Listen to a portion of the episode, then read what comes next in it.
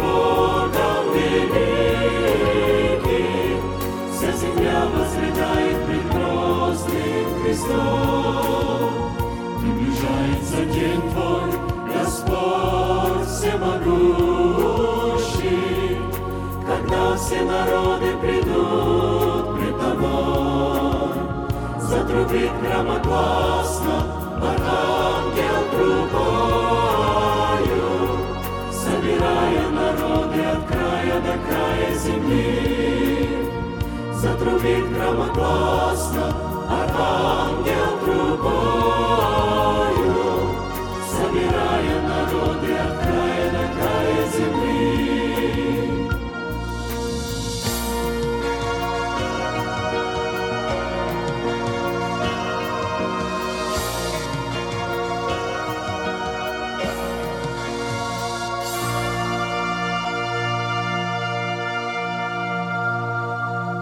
Наши головы в молитве.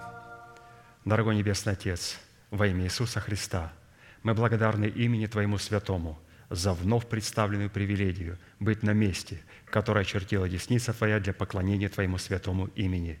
И ныне позволь нас следе Твоему во имя крови завета подняться на вершины для нас недосягаемые и сокрушить всякое бремя и запинающий нас грех. Во имя Иисуса Христа да будут прокляты на этом месте, как и прежде, все дела дьявола, болезни, нищета, преждевременная смерть, демоническая зависимость, всевозможные страхи, депрессии, разрушения, косность, невежество – все это да отступит от шатров святого народа Твоего.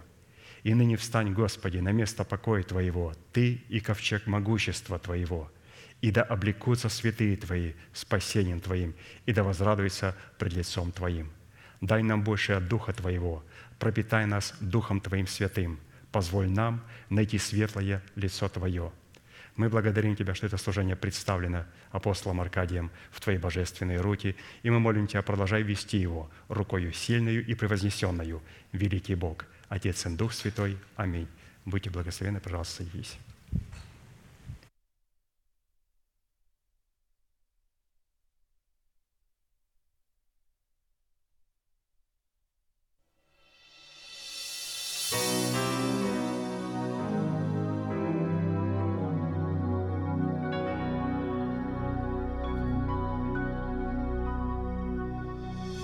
In the dark of the midnight have I oft hid my face, while the storms howl above me, and there's no hiding place.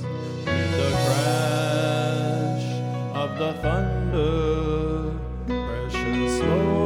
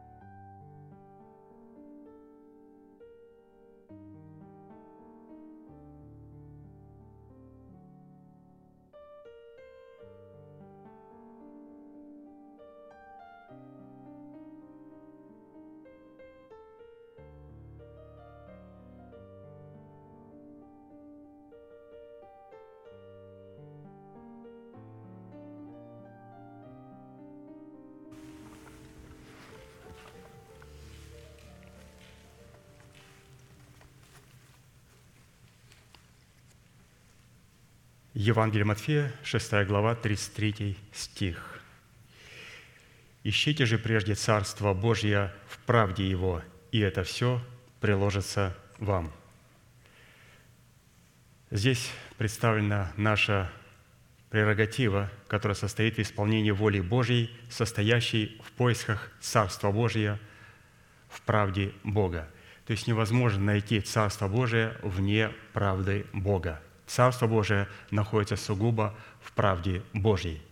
А чтобы определить, что такое правда, необходимо нам знать, что является основанием правды Божьей, в которой находится Царство Небесное.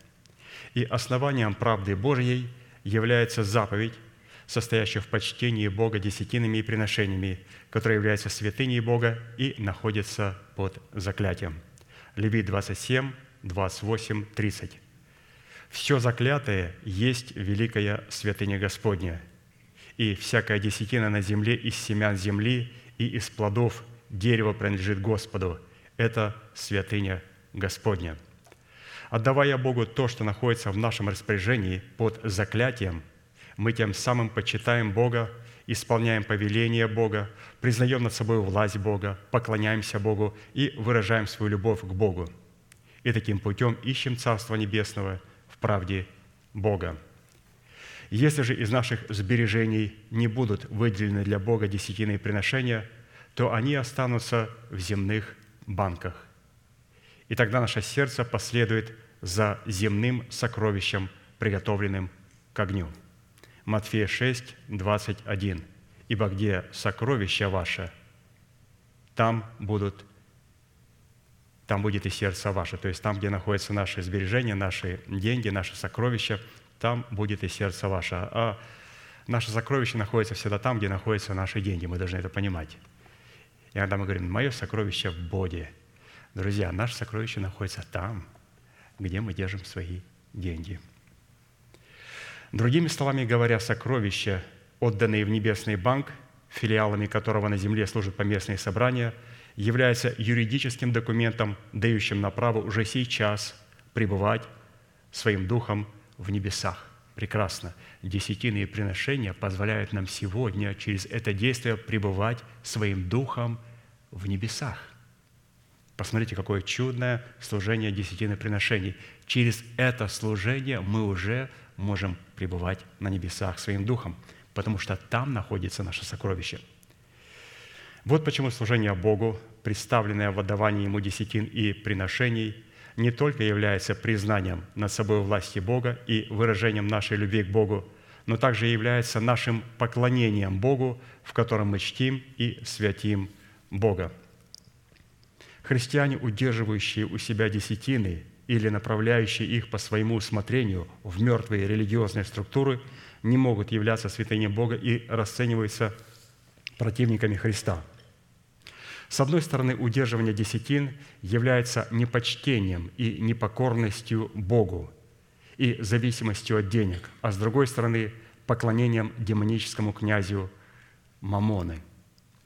То есть, если приношение десятин и приношение совершается в храме Божьем, то это является поклонением Богу, но если мы не приносим и удерживаем десятины, либо их пускаем по нашему намерением, куда мы хотим, когда мы хотим, сколько мы хотим, кому хотим, то это является поклонением демоническому князю Мамоне. То есть, обратите внимание, это служение, связанное с финансами, с деньгами, напрямую связано с поклонением. Либо поклонение Богу, либо поклонение бесам. И какими бы красивыми фразами они не оправдывали свое неповиновение и в какие бы религиозные формы не рядили удерживание в своих интересах, десятины приношений, они расцениваются Писанием идолопоклонниками. Вот как Иисус Навин сказал об этих людях. Книга Иисуса Навина, двадцать четвёртая глава, пятнадцатый стих.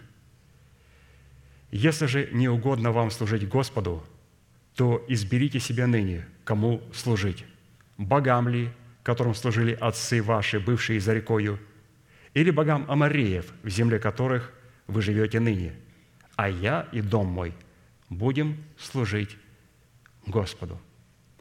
То есть, святые, вот суммируя все то, что мы слышали, какое бы мы могли сделать заключение? Почему Иисус Навин сказал, вы можете служить богам, которым служили наши отцы, или же богам, которым служат народы, среди которых мы сегодня живем и которые мы сегодня побеждаем, а я и мой дом будем служить Господу». Просто он понимал, что такое воля Божья и в чем состоит исполнение воли Божьей. Давайте еще раз повторим, если у нас просят, ну скажите, в чем же состоит исполнение воли Божьей? Воля Божья состоит в поиске Царства Божьего в правде Бога. Основанием правды Божьей, еще раз, является заповедь, состоящая в почтении Бога десятинными приношениями. Почитание Бога десятинными приношениями является не только признанием над собой власти Бога и выражением нашей любви к Богу, но также и нашим поклонением Богу. И от нашего поклонения будет зависеть как наше настоящее, так и наше будущее. От нашего поклонения будет зависеть как наше настоящее и наше будущее. И мы сейчас, святые, будем петь псалом и радоваться, что в этом прекрасном служении, понимая и осознавая ценность данного служения, мы можем поклоняться Богу. А это значит исполнять Его волю.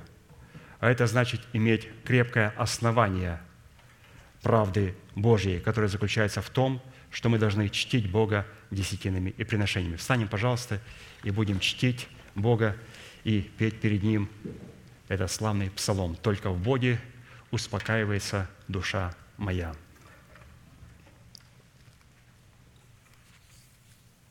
There's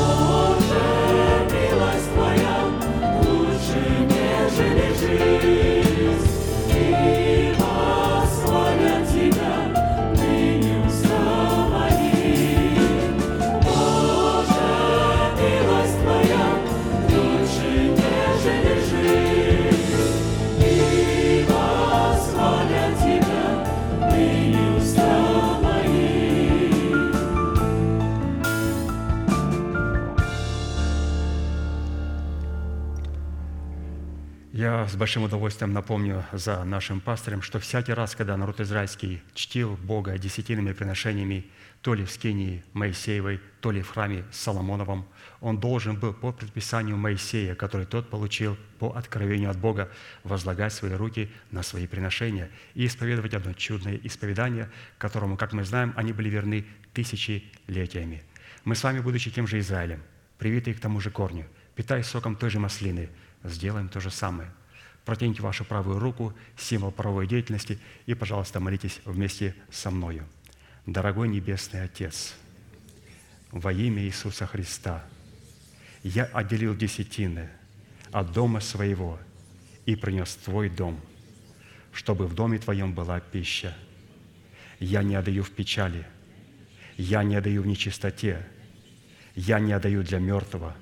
Я глубоко верю в Твое неизменное Слово и рад, что имею привилегию выражать мою любовь и признавать Твою власть.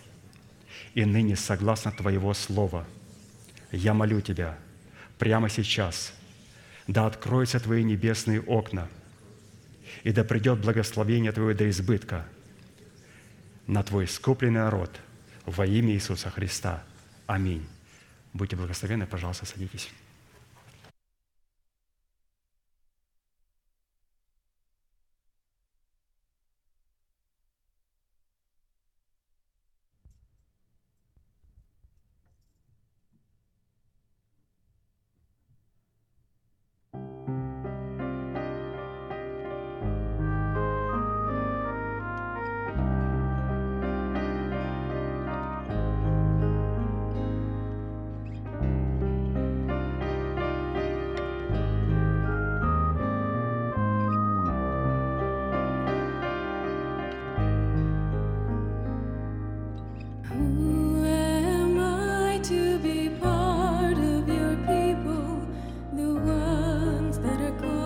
Bye.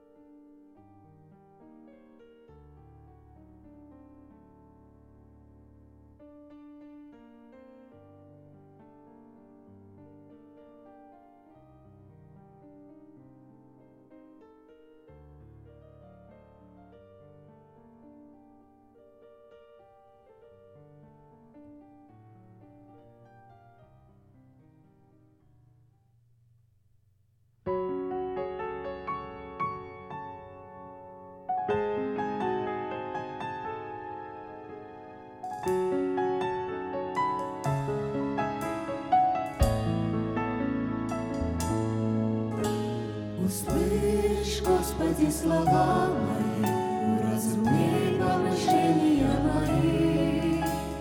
Гневный посол вопля моего, царь мой и Бог мой, ибо я к тебе молюсь. Господи, рано услышь голос мой, рано пристану я пред тобой и буду ожидать. Господи,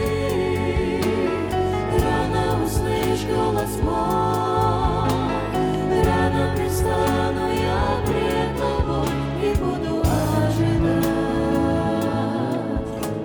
А ты погубишь говорящего ложь и делающих беззаконие, а я по множеству милости твоей к храме твоем пойду и поклонюсь тебе. Господи, рано услышь голос мой, рано пристану я пред тобой и буду ожидать. Господи, рано услышь голос мой, рано пристану я пред тобой и буду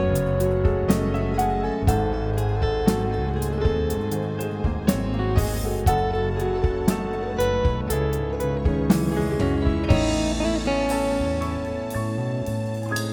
А ты благословляешь праведника, венчаешь как щитом благоволение, и вечно будут ликовать, и все возрадуются любящие имя твое. Господи, рано услышь голос мой, рано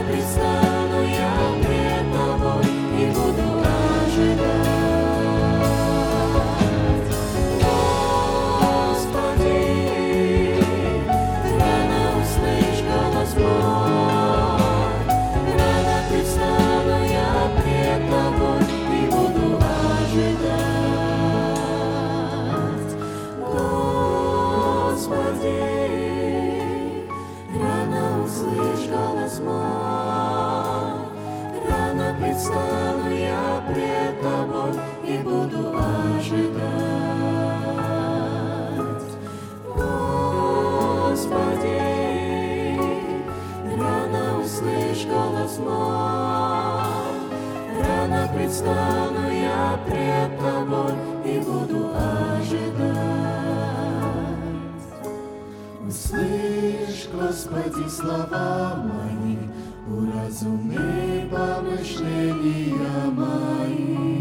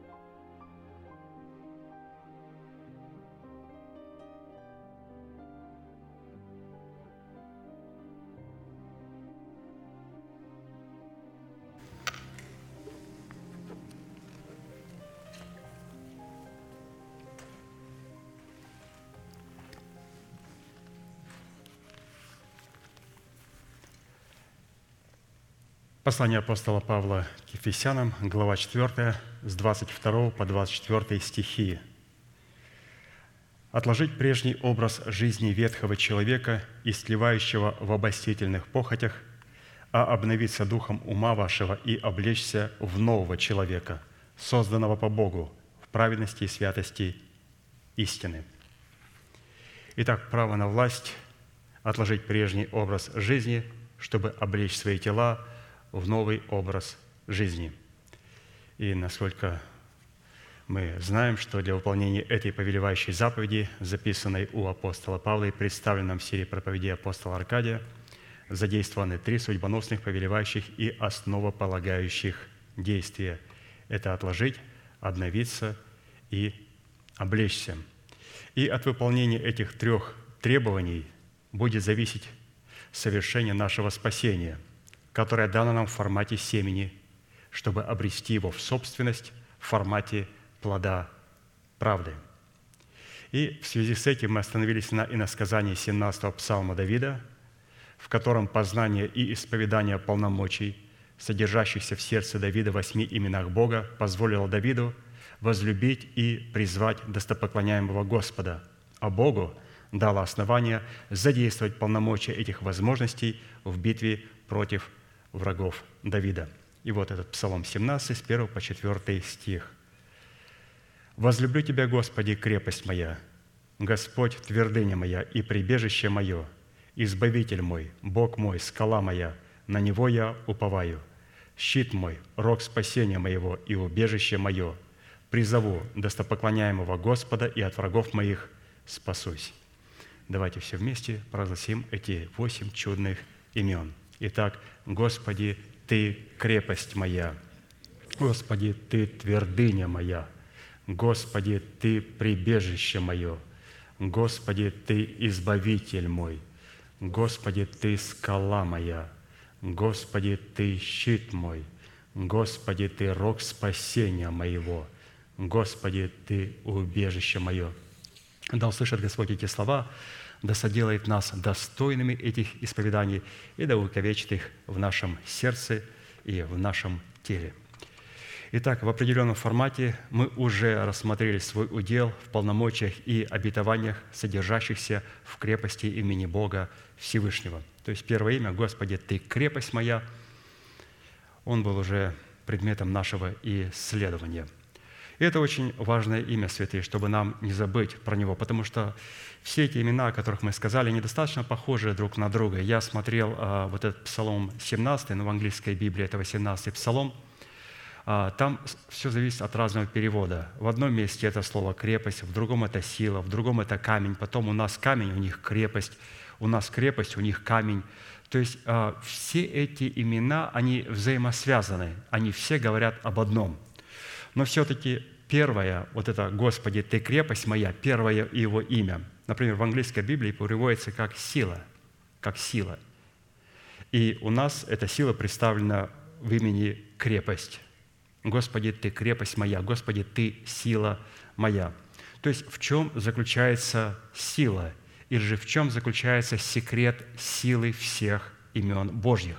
потому что без этого первого имени, Господи, Ты крепость моя или сила моя, такие имена, как твердыня, прибежище, избавитель, скала, щит, рог спасения моего и убежище, перестают работать. Надо сделать все эти вышеперечисленные имена легитимными, законными, и нужно в основании положить имя Бога крепость, сила. А это происходит тогда, когда мы позволяем Богу возвеличить Слово Его превыше всякого имени Своего в нашем естестве. И когда Слово Божие превознесено на высоком пьедестале, как в храме моего тела, так и в нашей церкви, то это позволяет Богу являть свою крепость, и все последующие имена могут иметь законный смысл и законную силу. Поэтому «Господи, Ты крепость моя», вот это первое имя, оно говорит о том, что Бог является сильным, то есть Он является верным в Слове. Его Слово верное. И что ни одна черта и йота не пройдет из закона, пока не исполнится все написанное об Иисусе и о Церкви, как в пророках, в законе Моисеевом. То есть все должно полностью исполниться. И это помогает нам, разумеется, первое имя «Господи, Ты крепость моя». А теперь мы положим рассматривать свой удел в полномочиях, содержащихся в имени Бога Всевышнего твердыня, которая по своему внутреннему содержанию, свойственному неизменной твердости, присущей природе нашего Небесного Отца, находится за гранью ее постижения разумными возможностями человека. Невозможно возможностями разумными постигнуть имя Бога твердыня. Это все делает Дух Святой. В Писании определение «твердый» по отношению к природному свойству Бога Всевышнего окрашивается в такие оттенки, как «твердый» – это стойкий, крепкий, здоровый, мудрый, испытанный, укорененный, крепко утвержденный, непоколебимый, постоянный, неиссякаемый, продолжительный, бесстрашный, непроницаемый, исполненный силой Святого Духа. Вот, пожалуйста, природная характеристика Бога – твердый. И вот мы прочитали эти обозначения. Кто-то может сказать, что «ну, из всего у меня есть только здоровье». Твердый – это значит «здоровый», у меня есть здоровье. Ну, оно сегодня есть, а завтра его не будет. Помимо здоровья у нас должна быть стойкость, быть испытанным, быть постоянным, быть бесстрашным. То есть мы видим, что все эти характеристики, они слиты в одно. И если не будет какой-то одной характеристики, то Господь, как твердыня, не может присутствовать в нас. Но если мы обладаем всеми характеристиками, но на данный момент сегодня мы не обладаем здоровьем. Бог не исходит из того, что мы видим. Бог не видит то, что мы видим. Он видит только свое слово в человеке. Он видит коды в человеке. Он не понимает слез. Он не будет плакать, когда мы плачем. Он слезы видит через коды. Мы должны это понимать. Бесы тоже все видят через коды. Молитву он читает через коды. Мы можем молиться возвышенными молитвами, но Бог их не слышит. Он слышит коды и мотивы сердца. Мы пониже будем приводить пример, как молился фарисей, и он молился возвышенными псалмами Давида. Но мы услышим, чем он на самом деле молился и что Бог слышал. Люди слышали одно, Бог слышит и видит совершенно другое. Поэтому, если у нас нет здоровья, но мы поместили в свое тело обетование здоровья, исцеления и воскресения, то Бог рассматривает нас здоровыми в Иисусе Христе. Но это то, это то, что касается Его природных свойств. А вот свойство твердыни по отношению имени Бога Всевышнего находит себя в Писании в таких определениях, как твердыня – это камень, скала, тяжесть, гиря, вес и весы.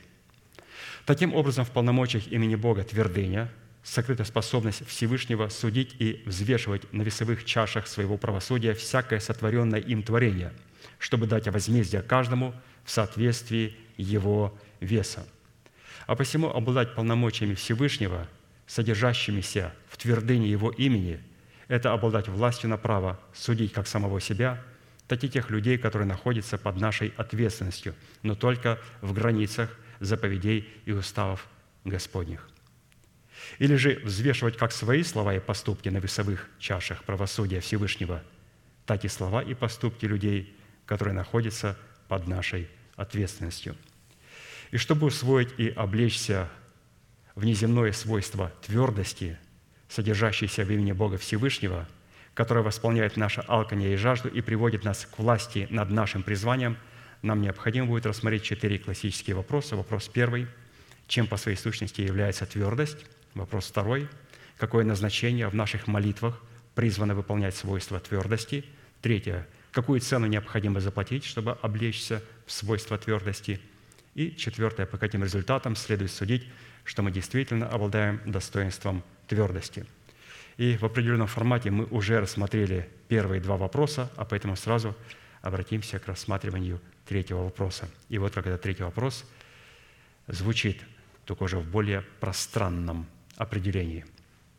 Итак, какую цену необходимо заплатить, чтобы обладать правом на обличение нашего духа в достоинство твердости Божьей, чтобы Бог мог получить основание хранить нас в Своем совершенном мире? Как написано, «Твердого духом ты хранишь в совершенном мире, ибо на тебя уповает он». И мы с вами прошли определенные цены, четыре цены, и сегодня мы будем смотреть на цену пятую. И цена пятого условия за право обладать твердостью Бога состоит в том, чтобы внедрить в свое призвание порядок Бога или же подчинить свое призвание порядку Бога посредством суда правды. То есть без присутствия порядка Божьего в нашем естестве или же в Церкви Божьей мы не сможем производить суд правды. Не сможем. А мы говорим, как, вот, чем должен обладать праведник? Твердостью. Вот без порядка Божьего и суда Божьего мы не сможем это делать. И вот Исход восемнадцатая глава, двадцать первый двадцать третий стихи. Здесь тесть Моисей, Иофор, дает такой мудрый совет Моисею после того, когда он увидел, что он с утра до вечера сидит, а народ израильский стоит перед ним, и он судит один весь народ. Он посмотрел и дал ему совет следующими словами. «Ты же усмотри из всего народа людей способных, боящихся Бога, людей правдивых, ненавидящих корысть, и поставь их над ним тысяченачальниками, стоначальниками, пятидесяти начальниками и десяти начальниками. Пусть они судят народ во всякое время, и о всяком важном деле доносят тебе, а все малые дела судят сами.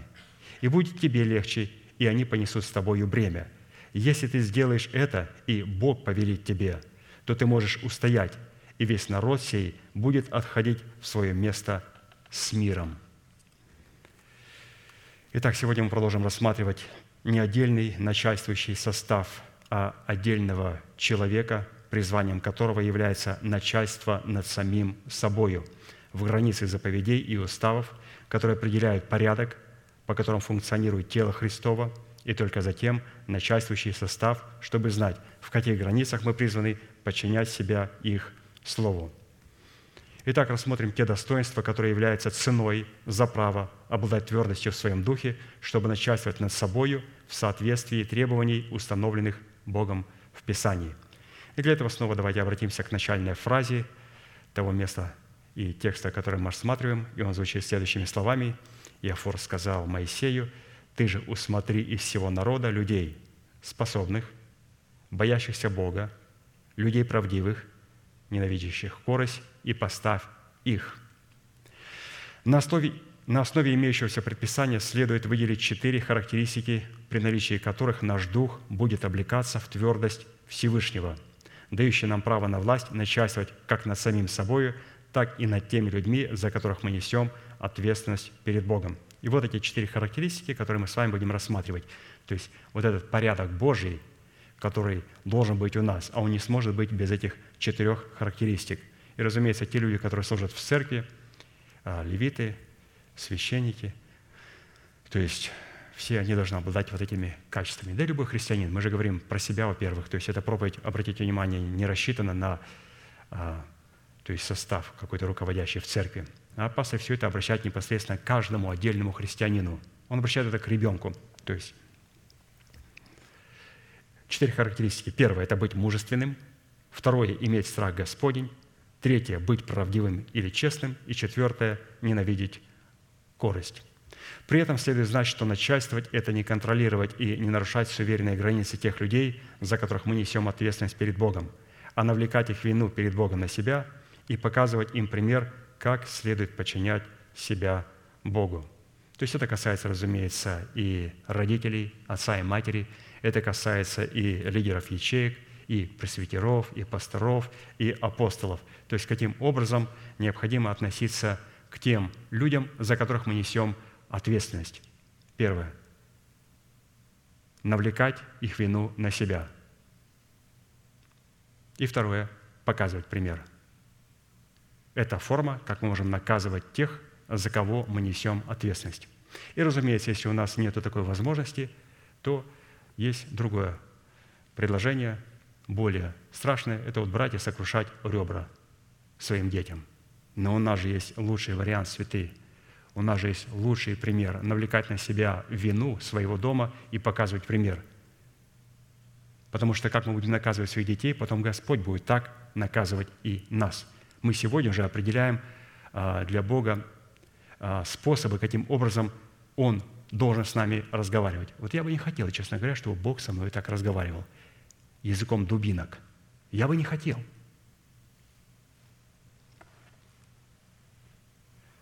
Иногда люди говорят, я исповедал у меня заповедь Божию. Правильно, хорошо, но эта заповедь Божия относится и ко мне, и к тебе, и к каждому. Господь точно так будет исполнять эту заповедь по отношению ко мне. Поэтому здесь необходимо понять для тех людей, которые служат в церкви и несут ответственность за других людей, навлекать на себя перед Богом вину людей и показывать пример, как будет легко жить в церкви. Никакого контроля, никакого тоталитаризма, никакого диктата. Вот это и есть теократия. Теократия – это когда пастырь готов умереть за овец. Вот это теократия. первое Петра пять, два, четыре. «Пасите Божие стадо, какое у вас, надзирая за ними непринужденно, но охотно и богоугодно, не для гнусной корости, то есть ради зарплаты, но из усердия и не господствуя над наследием Божьим, но подавая пример стаду, и когда явится пастырь-начальник, вы получите неувядающий венец славы». Итак, первая характеристика, дающая нам право на власть облекать свой дух в твердость Всевышнего, чтобы начальствовать над собою, это способность быть твердым и мужественным. Мы ее с вами прошли. Вторая характеристика, дающая право на власть облекать свой дух в твердость Всевышнего, чтобы начальствовать над собою с усердием, это иметь страх Господень. Мы его тоже с вами прошли. И вот третья характеристика, дающая нам право на власть облекать свой дух в твердость Всевышнего, чтобы нам начальствовать над самим собою. Это быть правдивым или честным. Вот на этом мы сегодня более конкретно остановимся. Итак, быть правдивым или честным – это стоять на страже кодекса правды, по которому нам следует мыслить, говорить и поступать. То есть, оказывается, Бог рассматривает нас как государство. Вы знаете, у нас тоже есть в нашей стране, в США, кодекс. И, разумеется, он находится в Белом доме, он находится в верхней и нижней палате, он находится во всех а, судебных домах, где производят суд, он находится во всех учреждениях, он находится у всех адвокатов. То есть кодекс, по которому необходимо жить. Этот кодекс есть и в нашей церкви, но мы сегодня будем рассматривать уникальность кодекса правды, кодекс правды, по которому христианин должен жить.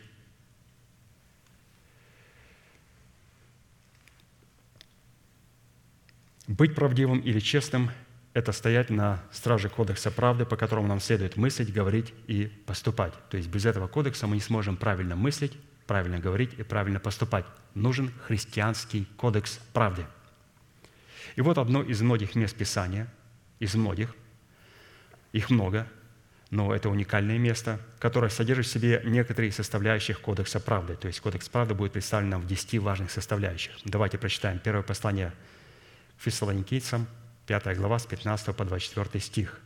«Смотрите, чтобы кто кому не воздавал злом за зло, но всегда ищите добра и друг другу, и всем.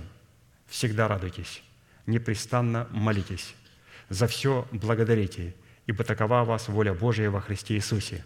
Духа не угашайте, пророчество не уничижайте, все испытывайте, хорошего держитесь, удерживайтесь от всякого рода зла. Сам же Бог мира да осветит вас во всей полноте, и ваш дух, и душа, и тело во всей целости, да сохранится без порока в пришествии Господа нашего Иисуса Христа. Верен призывающий вас, который и сотворит сие». В данном месте Писания представлены роли Бога и человека, дающими нам право на власть облекать свой дух в твердость Всевышнего, чтобы начальствовать над собою. Если мы не выполним свою часть работы, то у Бога не будет возможности выполнить обещанную им часть работы, чтобы осветить нас во всей полноте так, чтобы наш дух, душа и тело могли сохраниться без порока в пришествии Господа нашего Иисуса Христа. Но если мы выполним свою часть, то Бог выполнит свою часть и сможет нас осветить и сохранить к пришествию Сына Его Иисуса Христа. Итак, наша роль в освящении, призванном сохранять наше посвящение, в котором мы могли бы непрестанно приносить Богу жертву хвалы, представлена в данном месте Писания в десяти составляющих порядка закона правды или же кодекса правды, стоящей на страже святости истины. И опять это все было записано в Первое Фессалоникийцам, пятая глава, с пятнадцатого по двадцать четвёртый стих. И вот, и вот эти десять составляющих кодекса правды, который должен быть у нас написан на сердце. Во-первых, это никому не воздавать злом за зло. Второе, всегда искать добра друг другу и всем. Третье, всегда радоваться. Четвертое, непрестанно молиться. Пятое, за все благодарить. Шестое, духа не угашать. Седьмое, пророчество не уничижать. Восьмое, испытывать, что благоугодно Богу. Девятое, держаться хорошего.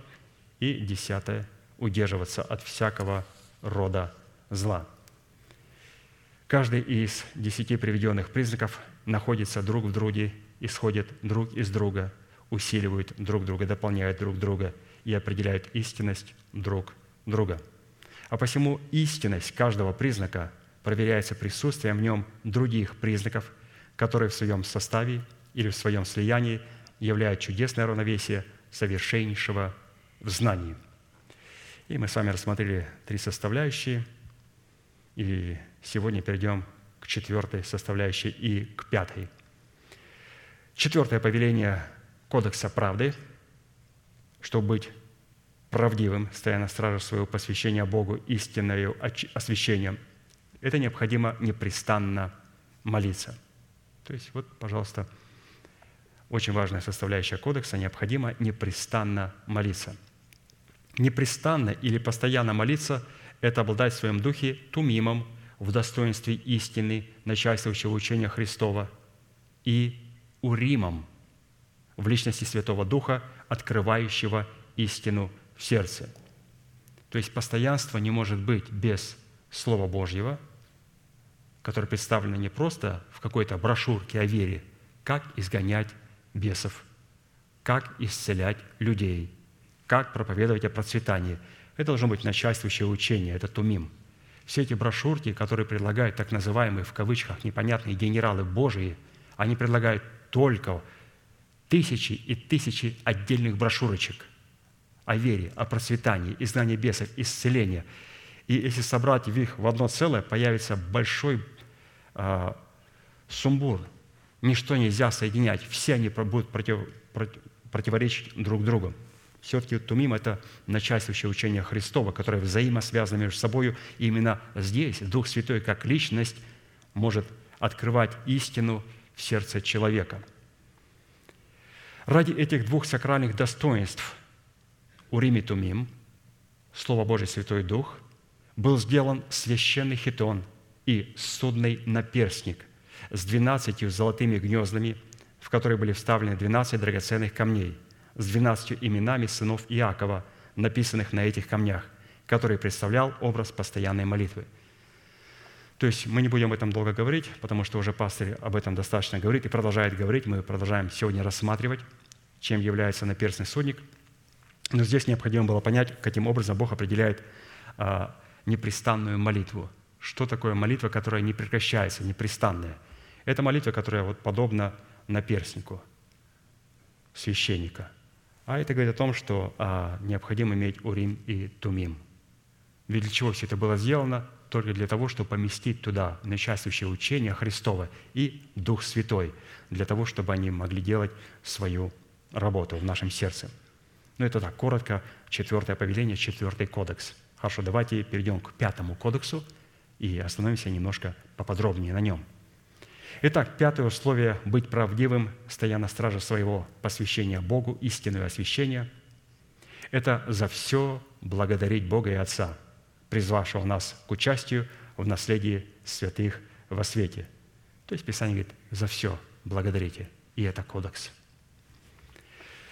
Прежде чем мы продолжим рассматривать свойства и природу благодарного сердца, вспомним некоторые высказывания и о благодарности некоторых знаменитых философов, политиков и ученых, которые будут представлены нам в таких формате афоризмов. Как они смотрят, что такое благодарность, как они это поняли, вот эти разумные люди. И они достаточно недалеки от истины. Благодарность – это изысканнейшая форма учтивости. Благодарность – это признательность и признак благородства души. Благодарность – это то немногое, что нельзя купить за деньги. На благодарность чаще всего надеются неблагодарные. Благодарность для души возвышенной бывает не столь обязанностью, сколько удовольствием. Это долг, который она охотно и постоянно уплачивает, не полагая никогда расквитаться с ним. Посмотрите, как красиво написано, что для благодарной души вот эта благодарность – это тот долг или же та обязанность, которую она с удовольствием выплачивает человеку и благодарит его за все, и не хочет избавиться от этого долга. Писание говорит, мы никому ничем не должны, кроме взаимной любви. А взаимная любовь должна включать в себя, ну, вот такую возвышенную душу, душу благодарную, когда мы благодарим друг друга и с благодарным сердцем служим друг другу. То есть это тот долг, который необходимо постоянно иметь, и не надо от него стараться избавиться. Другие задолженности, от которых надо избавиться как можно скорее, а это задолженность, которую мы будем иметь всю вечность, всю вечность. Мы будем в постоянном долгу перед Богом, друг перед другом, будем служить друг другу. Вот такая участь. Поэтому надо сразу делать решение. Вы знаете, я не хотел бы жить в долгах. Ну, есть другое место. Там тоже будут всю жизнь отдавать долги. Вы думаете, что в аду будет делать в озере огненном? Отдавать долги. Там не будут отдыхать. Они будут всю вечность отдавать долги. Вы помните, когда тот, который избил раба, который должен был ему сто динариев, он сказал, а ну-ка возвратите ему все то, что был должен, и посадите его в тюрьму. И до тех пор, пока он миллиарды не отдаст мне, держите его в тюрьме. Но ад – это не американская тюрьма, где ребята хорошо кушают и качают мускулы. О, ад! Там все сидят за станками, все работают. Там работают, как в Советском Союзе. Там все преступники работают. Там никто не отдыхает. Надо отдать долг Богу. И будут отдавать всю вечность. Это страшно. Итак, благодарения в молитве могут исходить не иначе, как только от доброго и благодарного сердца. То есть, каким будет сердце воина молитвы, таким будет и его молитва. Давайте рассмотрим восемь составляющих, которые нам помогут определить благодарение, какими признаками оно обладает. Итак, первый признак природы благодарения в молитве определяется природой хвалы в поклонении Богу. Итак, благодарение не может быть без хвалы. Благодарение выражает себя в чем? В хвале.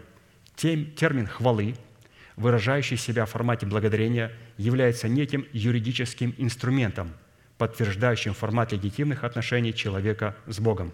Псалом сто сорок шесть, один.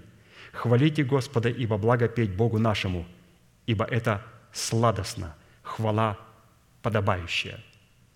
Если наша благодарность в хвале Богу произносится без органической привязанности к своему месту в теле Христовом, то это служит доказательством нашего нечестия, и нашу хвалу в формате нашей благодарности уже никоим образом нельзя назвать хвалой подобающей или хвалой достойной Бога. Хвала подобающая включает в себя такие составляющие. То есть, обратите внимание, все эти составляющие говорят о том, что невозможно благодарить Бога без хвалы, а хвала невозможна без нашего органического причастия к телу Божьему. И вот что включает в себя хвала. Это преследовать доказательства на право хвалить Бога. Это перечислять им имена и титулы Бога. Это перечислять совершенные дела Бога. Благодарить Бога за совершенные им дела. Хвалиться Богом. Это также чтить Бога десятинными приношениями. Это тоже хвала. Оставаться и не покидать свое место в церкви. Это тоже хвала. Быть верным своему призванию. Это тоже хвала. Изучать и восполнять желания Бога. Доверять Богу и уповать на Бога. Все это является хвалой Богу. То есть мы видим, что наше благодарение не может быть без хвалы, а хвала должна быть подобающая. Подобающая – это вот, то есть необходимо не просто перечислять имена Божии, Его титулы, что Он сделал для нас, а Бог проверяет также и другие составляющие. То есть покинул ли я свое место, показываю ли я верность в своем служении, продолжаю ли я чтить Бога десятинными приношениями. То есть это все, из чего состоит легитимная законная хвала. Второй признак природы благодарения в молитве определяется способностью наблюдать за своим путем. То есть вот это и есть Царство Божие, то есть наблюдать за своим путем. Псалом сорок девять, двадцать три. «Кто приносит жертву хвалу, тот чтит меня, и кто наблюдает за путем своим, тому явлю я спасение Божие». То есть, обратите внимание, приносить Богу в жертву хвалу может только тот, кто наблюдает за путем своим. Человек, который не наблюдает за своим путем, он не может чтить Бога. Наш путь, за которым мы обязаны наблюдать в молитвенном общении с Богом, определяется в Писании границами нашей ответственности за кого-либо или за что-либо, в первую очередь, разумеется, включая нас самих. Наблюдать за своим путем – это способность судить прежде всего самого себя в соответствии заповедей, повелений и уставов, установленных Богом в Писании. И такое наблюдение за своим путем является преамбулой или подготовкой к приношению жертвы хвалы, выраженной в нашей благодарности, что как раз и возводит нашу благодарность, выраженную в хвале Богу, в статус легитимной благодати. Екклесия четвёртая глава, так и написано: «Наблюдай за ногою твоею, когда идешь в Дом Божий, и будь готов более к слушанию, нежели к жертвоприношению, ибо они не думают, что худо делают». Итак, отказ наблюдать за своим путем – это отказ нести возложенную на нас Богом ответственность, или утрата своего достоинства и своего места в теле Христовом, влекущая за собой изглаживание нашего имени из книги жизни, или же утрата своего спасения. То есть это тоже очень важная составляющая. То есть если первая составляющая говорит о том, что нам необходимо в нашей благодарности, что такое благодарность? Это благодарность, которая обладает статусом легитимной, подобающей хвалы, то прийти к этой подобающей хвалы невозможно, когда человек не наблюдает за своим путем. То есть мы должны наблюдать за своим путем, когда идем в Дом Божий. А это, прежде всего, приготовить себя к слушанию Слова Божьего, нежели к жертвоприношению. Третий признак природы благодарения в молитве определяется поклонением в духе и истине. Поклонение, не несущее в себе благодарение за имеющееся искупление, не может называться поклонением в духе и в истине. То есть поклонение в духе и в истине должно обязательно нести в себе благодарение. А за что нам благодарить Бога? Но Он же Искупитель наш. Он же Искупитель. Значит, что первое, что мы делаем? Что делают двадцать четыре старца и четыре животные? Они первое, что полагают свои венцы перед Богом. Все. И поклоняются перед Ним, и говорят, что достоин Ты принять славу, честь и силу, потому что Ты был заклан за нас и искупил нас из всякого колена, народа, языка и племени. Что искупил? Ты искупитель, Ты искупил нас. И они начинают благодарить. То есть это говорит о том, что это вот легитимная, подобающая хвала, которая выражает себя в благодарении, благодарение выражая себя в благодарении за искупление. И вот нам представлено было нашим пастырям два формата уникальных молитв. Один человек словами благодарил Бога, а в сердце бесчестил Его, а другой каялся перед Богом, но Господь говорит: «Он благодарил меня за искупление». Вот давайте прочитаем. Луки восемнадцатая глава, с девятого по четырнадцатый стих.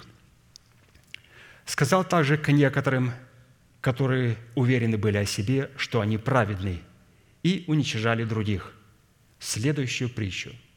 Два человека вошли в храм помолиться, один фарисей, а другой мытарь.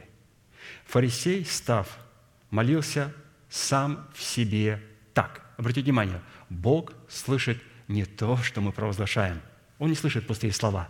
Он слышит то, что говорит наше сердце.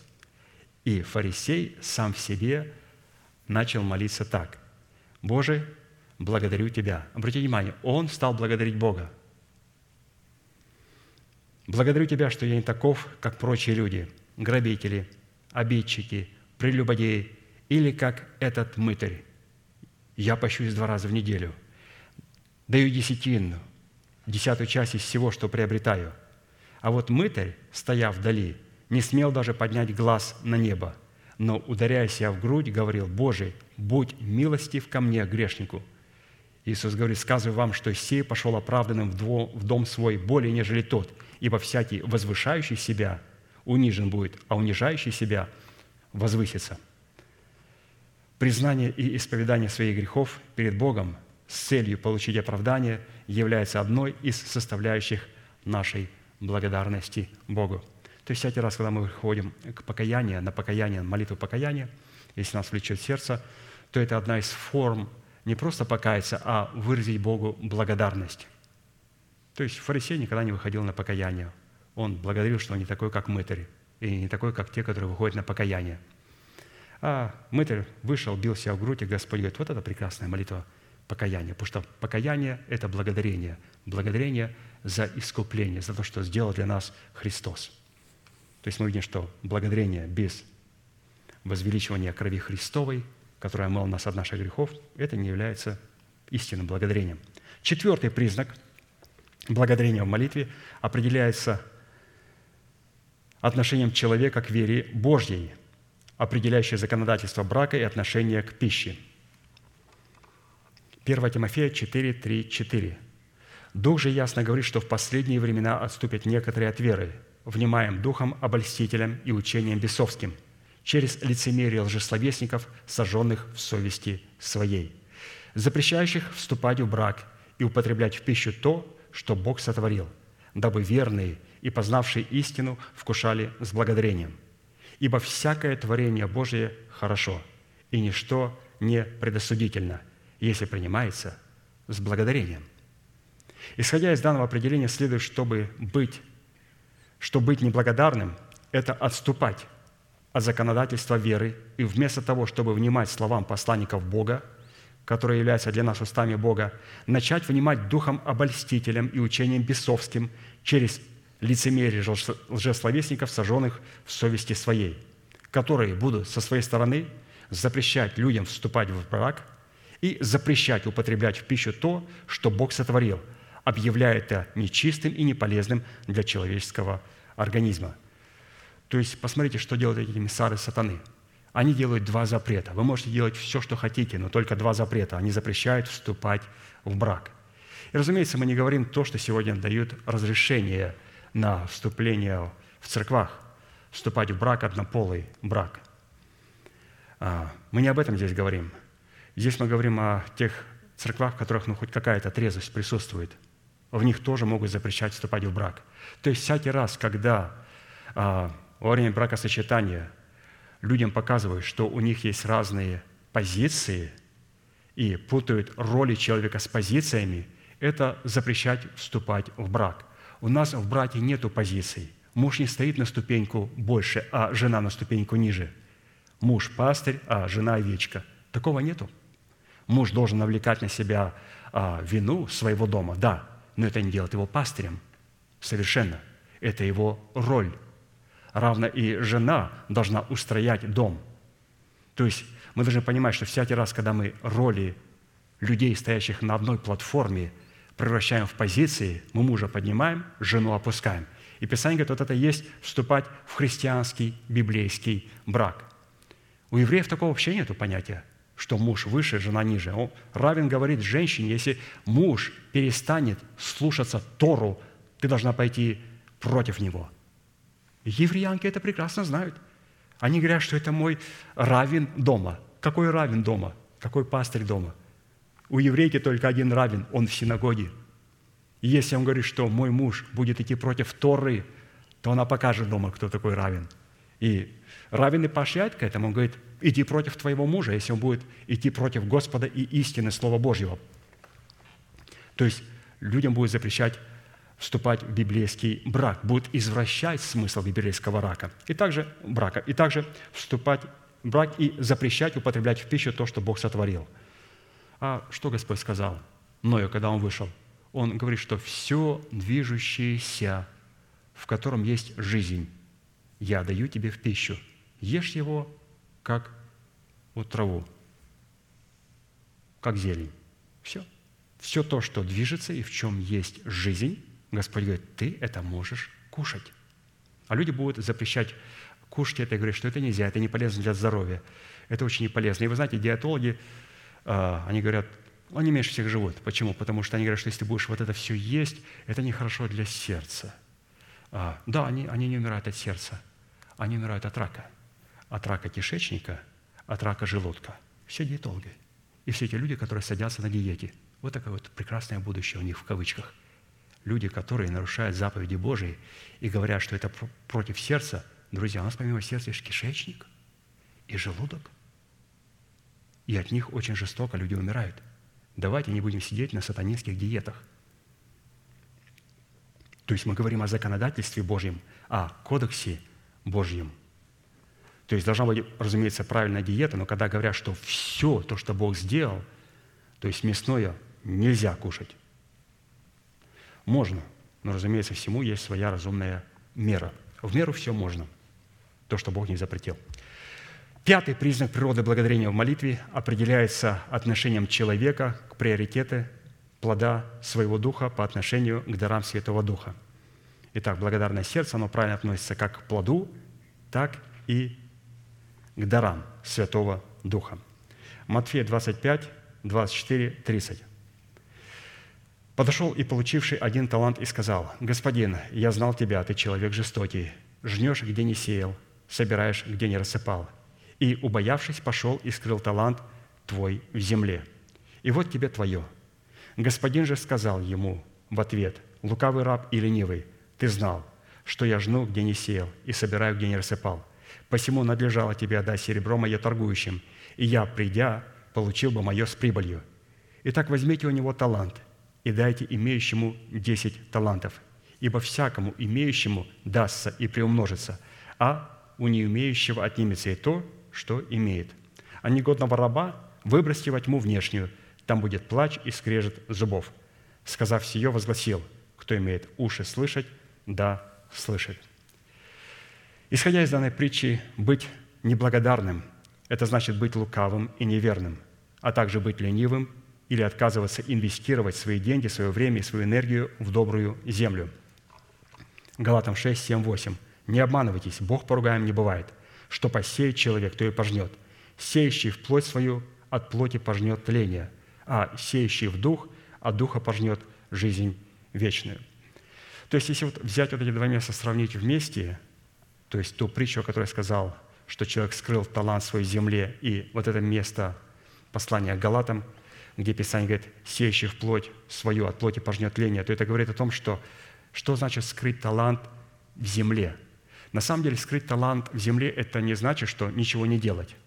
Наоборот, один из способов для христианина скрыть талант в земле, чтобы не пустить его в оборот, это начать сеять в свою плоть, а не в свой дух.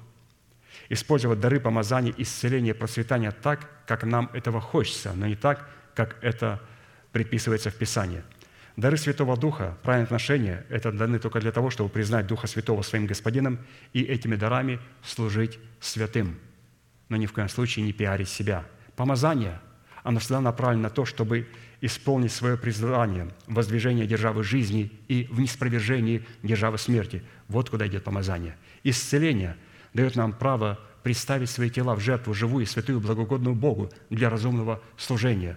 Потому что человек получил исцеление и снова вернулся делать свои грехи. Нет. Если мы получили исцеление, Господь, то это только для того, Господь дает это исцеление, чтобы я мог служить и представить свое тело в жертву живую и благоугодную Богу. Процветание. Процветание – это когда мы направляем наши финансы на благоустройство храма Божьего, а не используем их для своих прихотей.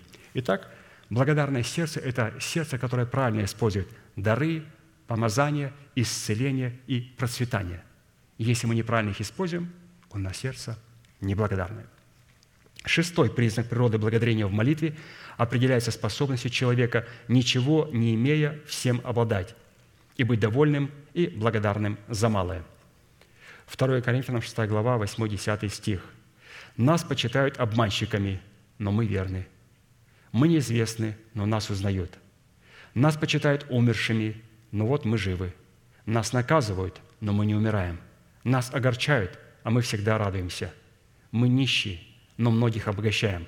Мы ничего не имеем, но всем обладаем». Еще одно место, первое Тимофея шесть восемь. «Имея пропитание и одежду, будем довольны тем». То есть, и теперь, соединяя вот эти два места Священного Писания вместе, у нас появятся такие четыре важных характеристики благодарного христианина. Во-первых, исходя из имеющихся определений Писания, характер благодарности Богу будет выражать себя во всяком довольстве тем, что Бог позволил нам иметь. То есть быть довольным тем, что Бог позволил мне иметь. Благодарить Его за тот апартмент, за тот дом, за ту машину, которую Он дал. И иногда встречаешься с людьми и говорят, что я не знаю, как можно жить в ренте. А я не знаю, как можно было отдать полмиллиона за сарай. Вот я не знаю. Как можно было это сделать? Ведь эти деньги можно было инвестировать в бизнес.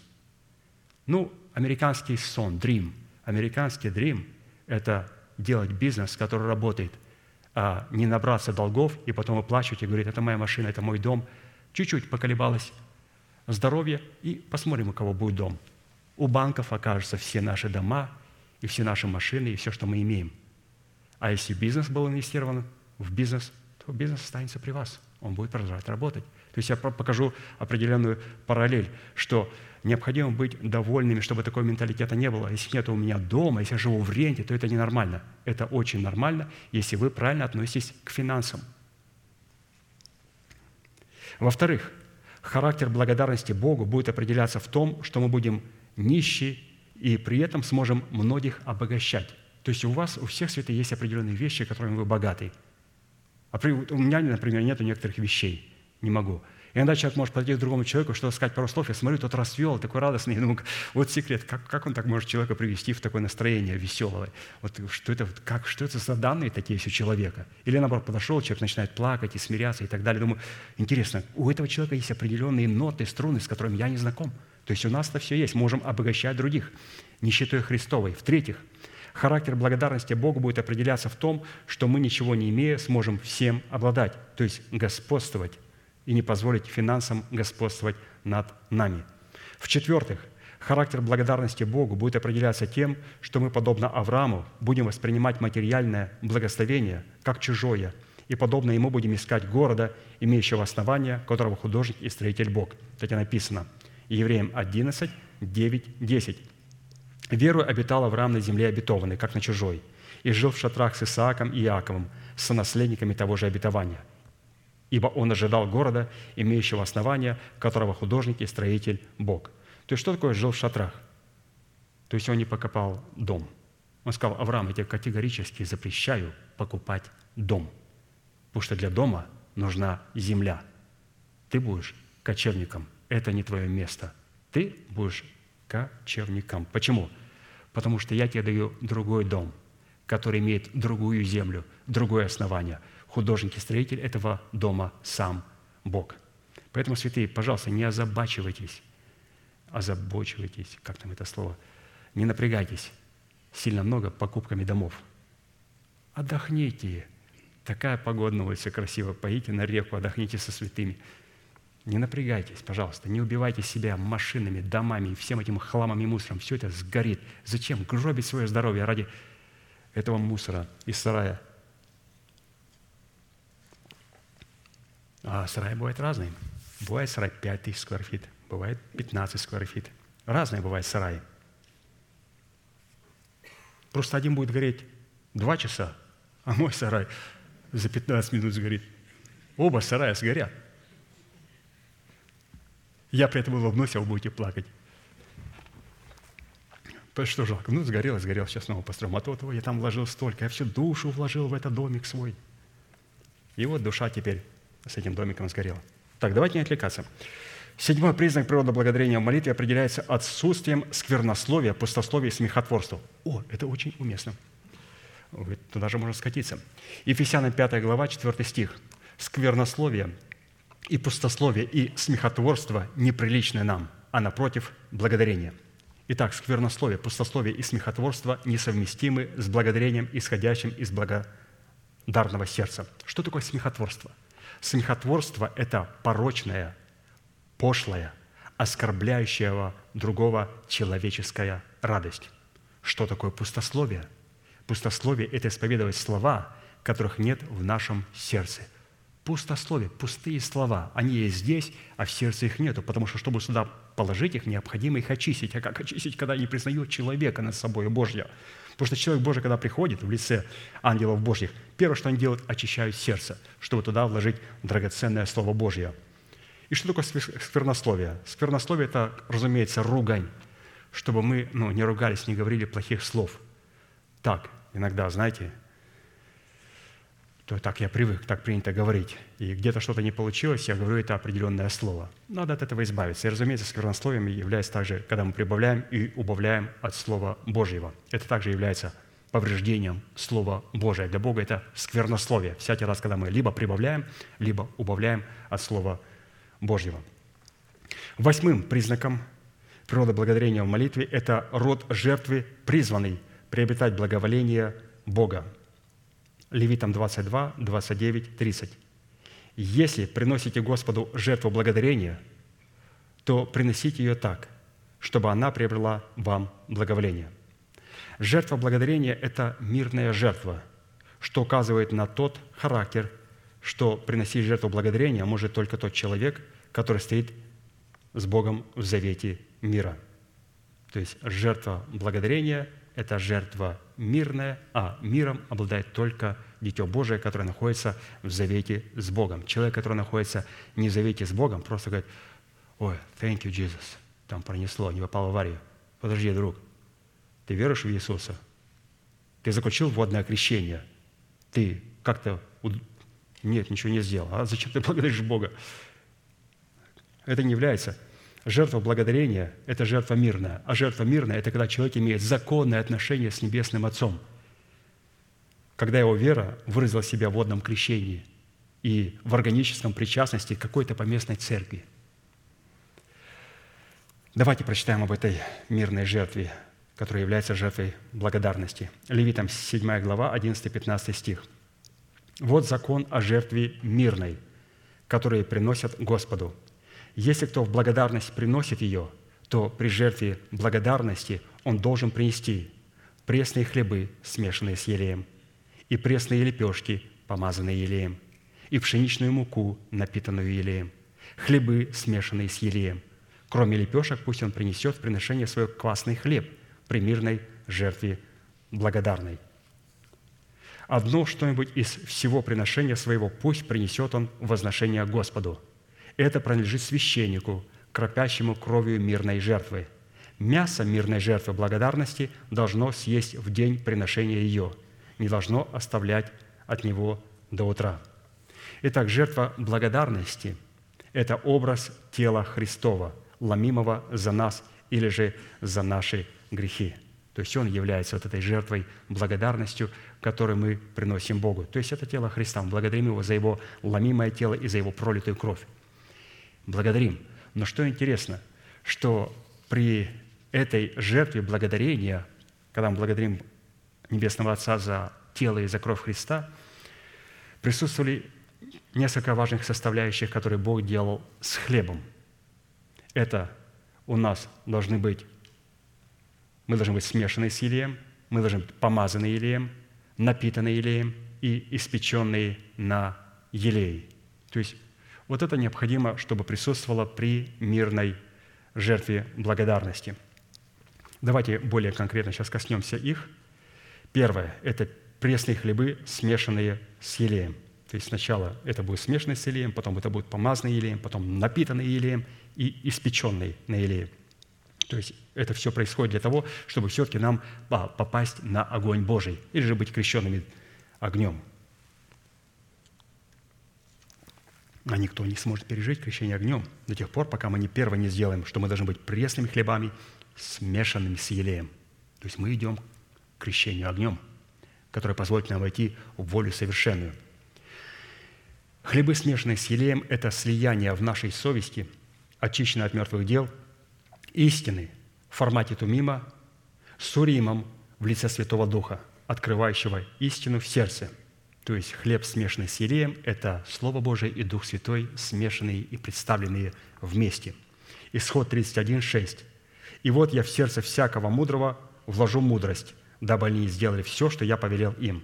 То есть в сердце всякого мудрого – это сердце, в котором пребывает заповеди Божии, учение Христа. А это сердце, которое прежде было очищено от мертвых дел, помещено туда учение Христова. И Господь говорит, в это сердце мудрое, в котором есть истинное учение, я вложу другую мудрость Духа Святого, которая будет открывать значимость этого слова. Ну, давайте прочитаем. В данном случае наша благодарность Богу представлена в очищении нашей совести от мертвых дел и в запечатлении на ее скрижалях начальствующего учения Христова, в то время как благодарность Бога представлена в помазующей мудрости Святого Духа. То есть, обратите внимание, здесь представлены две роли – роль человека и роль Бога. Я позволяю Богу очистить меня от мертвых дел, я вношу туда начальствующее учение, а уже Дух Святой вкладывает Дух Святой в мое сердце и позволяет Ему открывать мне значимость этого слова. Поэтому это говорит о том, что если я буду своим интеллектом пытаться понимать свое Слово Божие, я делаю роль Бога. Бог сказал, моя роль – это принять Слово Божие, положить его на золотом столе хлебов предложения, а роль Бога – открывать значимость этого слова. А когда он будет открывать? На том месте, на котором мы положили эти хлебы, эти откровения, это непонятное слово в Церкви Божьей. На этом же месте Господь и будет нам открывать значимость своего слова. Поэтому приходить домой недовольно, вот сейчас буду копошиться, буду копать, пойму это. Святые, это прерогатива Бога – открывать нам значимость своего слова. Наша задача принять это слово и хранить его, а задача Господа – открывать нам его. В связи с этим вспомним, что мертвые дела – это внешне добрые дела, инициатором которых являлась наша плоть. То есть от этих мертвых дел нам необходимо быть избавленными. Еще раз, это добрые дела, но добрые дела, инициатором которых является плоть. Мы очищаем такое сердце от этих добреньких дел, раз они пришли от плоти, и чтобы туда поместить Слово Божие, смешанное с елеем. И это была первая составляющая. Мы должны быть хлебом, смешанным с елеем. То есть достоинство Слова Божия и Святого Духа, Урим и Тумим, должны быть смешаны в нашем естестве, в нашем духе, в нашем сердце. Следующее. Пресные лепешки теперь помазанные елеем. Если в первом случае было смешано с елеем, а здесь помазанные елеем. Лепешки, помазанные елеем, – это наше дерзновение, основанное на вере нашего сердца в предмете Тумима, помазанного полномочиями силы Святого Духа. Вот, пожалуйста, когда у нас есть Тумим, Урим, то теперь у нас приходит вот это помазание, это дерзновение. Но мы не сможем быть помазаны елеем, как в законе было написано, до тех пор, пока мы не смешаем два формата мудрости, Слово Божие и Дух Святой. Только когда мы смешиваем этот хлеб с елеем, теперь второе, мы являемся вот этой лепешкой, помазанной елеем. Теперь у нас есть стимул для дерзновения. Вот как было написано об Иисусе Христе, Деяния, десятая глава, тридцать восьмой стих. «Бог Духом Святым и силою помазал Иисуса из Назарета, и Он ходил, благотворя и исцеляя всех обладаемых дьяволом, потому что Бог был с Ним». В данном аспекте наша благодарность Богу представлена в дерзновении нашей веры, в то время как благодарность Бога на дерзновение нашей веры представлена в силе Его благотворительности и исцелений от всякой зависимости и от власти дьявола и сатаны. То есть мы являем Богу что? Дерзновение, а Бог со своей стороны являет нам свою благотворительность и исцеление, освобождение от дьявола и сатаны. То есть не надо давить человеку в лоб, чтобы он упал. Это очень опасно. Когда мы видим человека, который давит человеку в лоб, или который дует, или делает, это прямые служители Антихриста. Это выполнять прерогативу Духа Святого. Писание говорит, надо показать дерзновение, показать дерзновение. И Дух Святой со своей стороны проявит помазающую силу в исцелении, и так как Он захочет ее проявить. Но когда мы начинаем делать вот эти вот вещи, то мы выполняем работу Духа Святого и не являем дерзновение, а являем дерзость перед Богом. Давайте вспомним, что дерзновение вере – это юридическое право или помазующая власть во Святом Духе, основанная на силе крови креста Христова и на силе креста Христова. Вот где находится наше дерзновение – в силе крови и в силе креста Христова. Деяния четыре тридцать один. «И по молитве их поколебалось место». Они же не прыгали там. Они молились просто с дерзновением. «По молитве их поколебалось место, где они были собраны, и исполнились все Духа Святаго, и говорили Слово Божие с дерзновением». И это называется лепешки, помазанные елеем. То есть, когда мы будем являть дерзновение со своей стороны, это позволит Богу со своей стороны производить чудеса, знамения, исцеления, так как Он этого хочет. А Он никогда не будет подавать а, копии. Он никогда не будет постоянно дуть, дуть, дуть, толкать, толкать, толкать. Как только появляется один, два, три, они уже говорят десятилетиями, одно и то же человек делает, это говорит о том, что это не Дух Святой. И надо бежать от этих людей и не засматриваться в ту сторону. Дух Святой, Он проявляет себя в творчестве, но это его часть, как он хочет проявить исцеление, как он хочет проявить знамение. А Бог исцелил этого человека так, а меня Он так не исцелит. Это Он его исцелил, если это Дух Святой. Я хочу, чтобы и меня также Он исцелил, но не исцелит Он нас также. Это творческая личность. Он исцелит нас так, как Он это хочет сделать.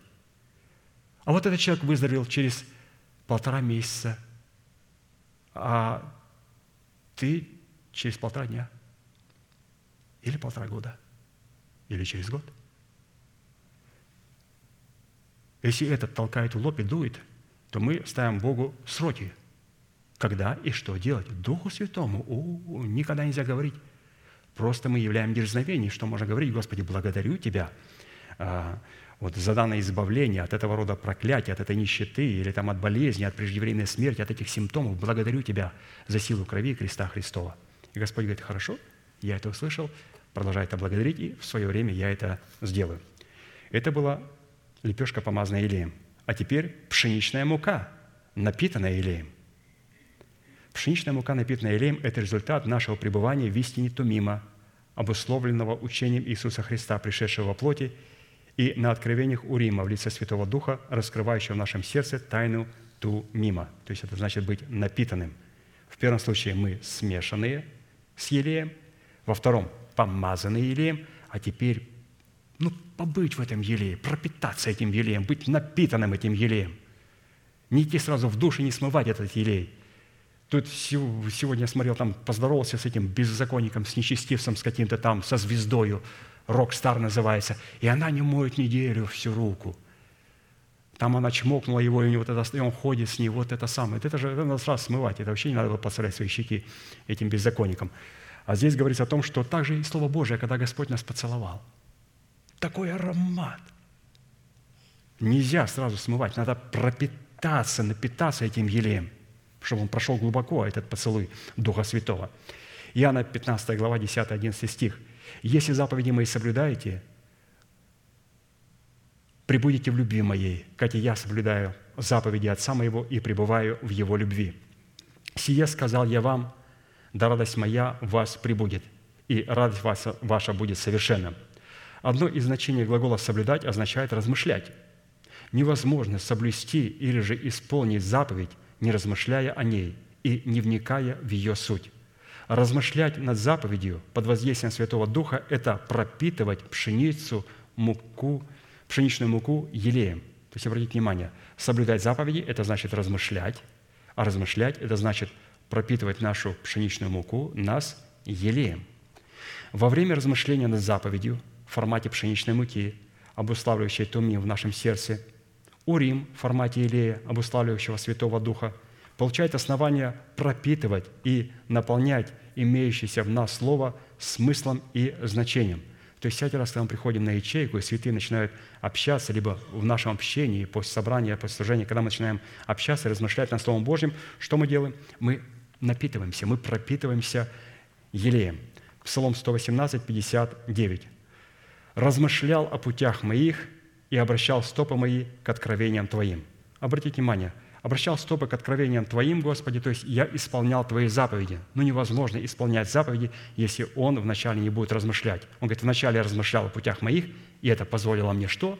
Обращать стопы мои к откровениям Твоим. Я размышлял, и размышление Твоими заповедями позволило мне исполнять заповеди.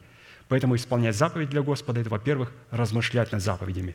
Размышлять над заповедями – это значит пропитывать себя елеем Святого Духа. И вот у нас как раз а, вот ячеечные структуры – это как раз то место, где святые пропитываются вот этим елеем. Теперь там также присутствовал квасной хлеб. Квасной хлеб – это показание нашей веры в формате Царства Небесного, пребывающего в нашем сердце в силе Святого Духа, которая охватила наш дух, нашу душу и наше тело. То есть квасной хлеб – это благодать, которая охватывает все наше естество, но свое наступление оно начинает с нашего духа, с нашего сердца. Матфея четыре, тринадцать, тридцать три. «Иную притчу сказал он им: Царство небесное подобно закваске, которую женщина, взяв, положила в три меры муки, доколе не вскисло все».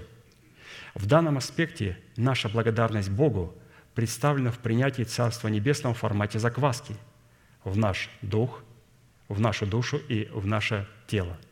В то время как благодарность Бога на принятие Царства Небесного в формате закваски в наш дух, в нашу душу и в наше тело представлена в воцарении Царства Небесного в нашей совести, в нашем разуме и в устах нашего тела.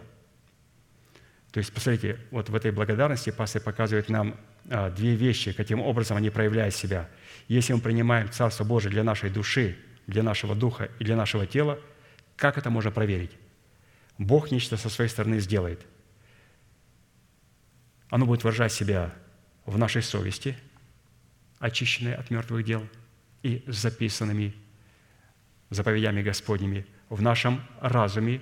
Это наше обновленное мышление, где также стоит престол Бога не только в нашей совести, но также и в нашем разуме. И также наши уста, они также являются престолом Давида, престолом Христа в нашем теле. Поэтому человек, который принял обетование для души, для тела и для своего духа, то, разумеется, у него есть Царство Небесное в его совести, в его разуме и в его кротких устах. И, разумеется, прежде чем пресные хлебы смешать с елеем и помазать пресные лепешки елеем, их необходимо было испечь на елее. А для этого необходим был огонь. Вот мы подошли к крещению огнем. Быть испеченным на огне или же на елее, потому что без елея ну, невозможно печь на огне, это, с одной стороны, быть готовым к употреблению в пищу Богу, что означает быть приготовленным на всякое доброе дело, а с другой стороны, быть испеченным на елее – это стать жизнью для мира, что означает быть светом для мира. То есть вот такой интересный у нас путь был, святый, для того, чтобы приготовить себя и чтобы быть испеченным вот на этом огне.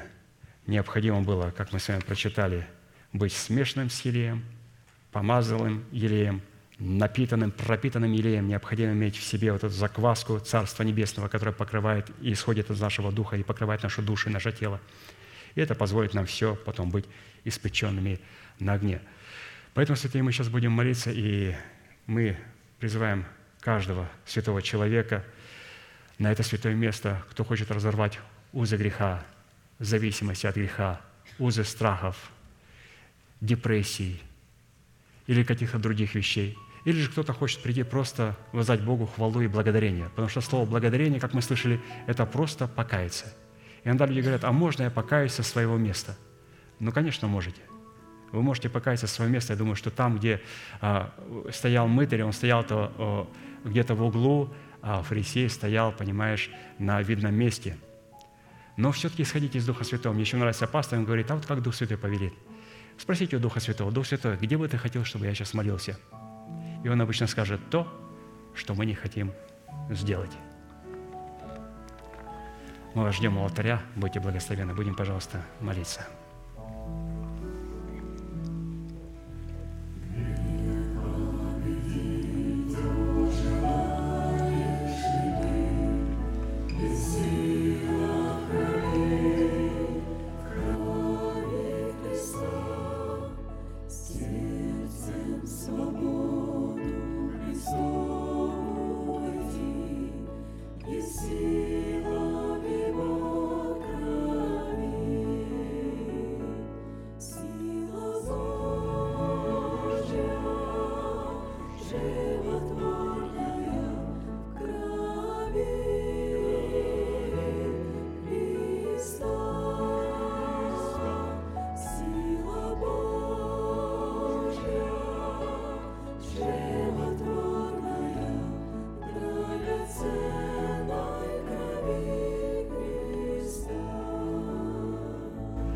Я буду молиться нашей молитвой и прошу вас глубоко верить, что Бог за вас, Он не против вас.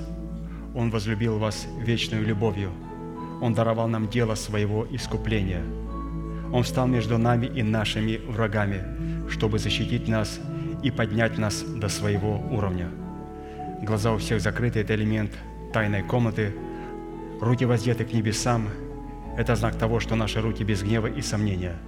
Молитесь, пожалуйста, вместе со мною. Небесный Отец, во имя Иисуса Христа, я прихожу к Тебе и на этом святом месте, в собрании святого народа Твоего, я раскрываю мое сердце, чтобы Ты мог увидеть мою боль, мое страдание, мою рану, нанесенную грехом и похотью, которые я ненавижу и от которых я отрекаюсь. Я прихожу к Тебе с моей болезнью, страхами, попорной честью, поруганным достоинством. Прошу Тебя, прости меня, омой меня, очисти меня, исцели мою рану, восстанови меня. И прямо сейчас, перед небом и адом, я хочу исповедовать, что согласно Твоего Слова я омыт, я очищен, я исцелен, я восстановлен, я оправдан, я спасен. Прощаются грехи ваши и беззакония ваши во имя Иисуса Христа. Да благословит тебя Господь, да презрит на тебя светлым лицом своим и да даст тебе мир. Да падут вокруг тебя тысячи и десятки тысяч, одесную тебя, а к тебе не приблизится. Да придут я благословения гор древних и холмов вечных. Да будет низвержена с шумом из тела твоего держава смерти, и да будет на месте ее воздвигнута держава воскресения. Да придут все это на тебя и на все потомство твое во имя Иисуса Христа, и весь народ да скажет «Аминь, аминь».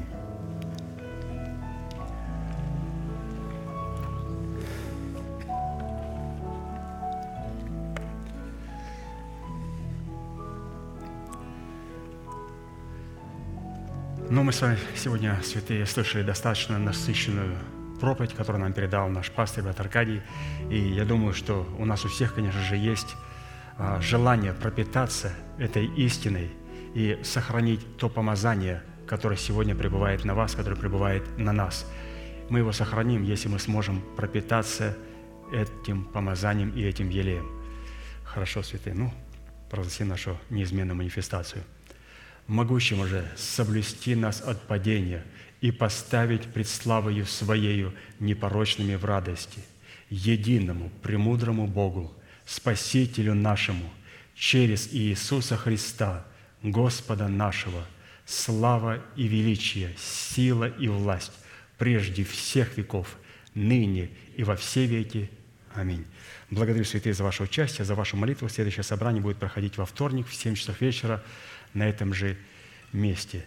И маленькое объявление. Брат пастырь Артур с его женой Аллой и их сын Тимофей, они сегодня уже на последнем собрании, они еще посетят ячейку, я думаю, и ну, некоторые из нас уже не увидят их в этом году. Поэтому можете попрощаться с ними, ну и все, можете теперь также и приветствовать друг друга.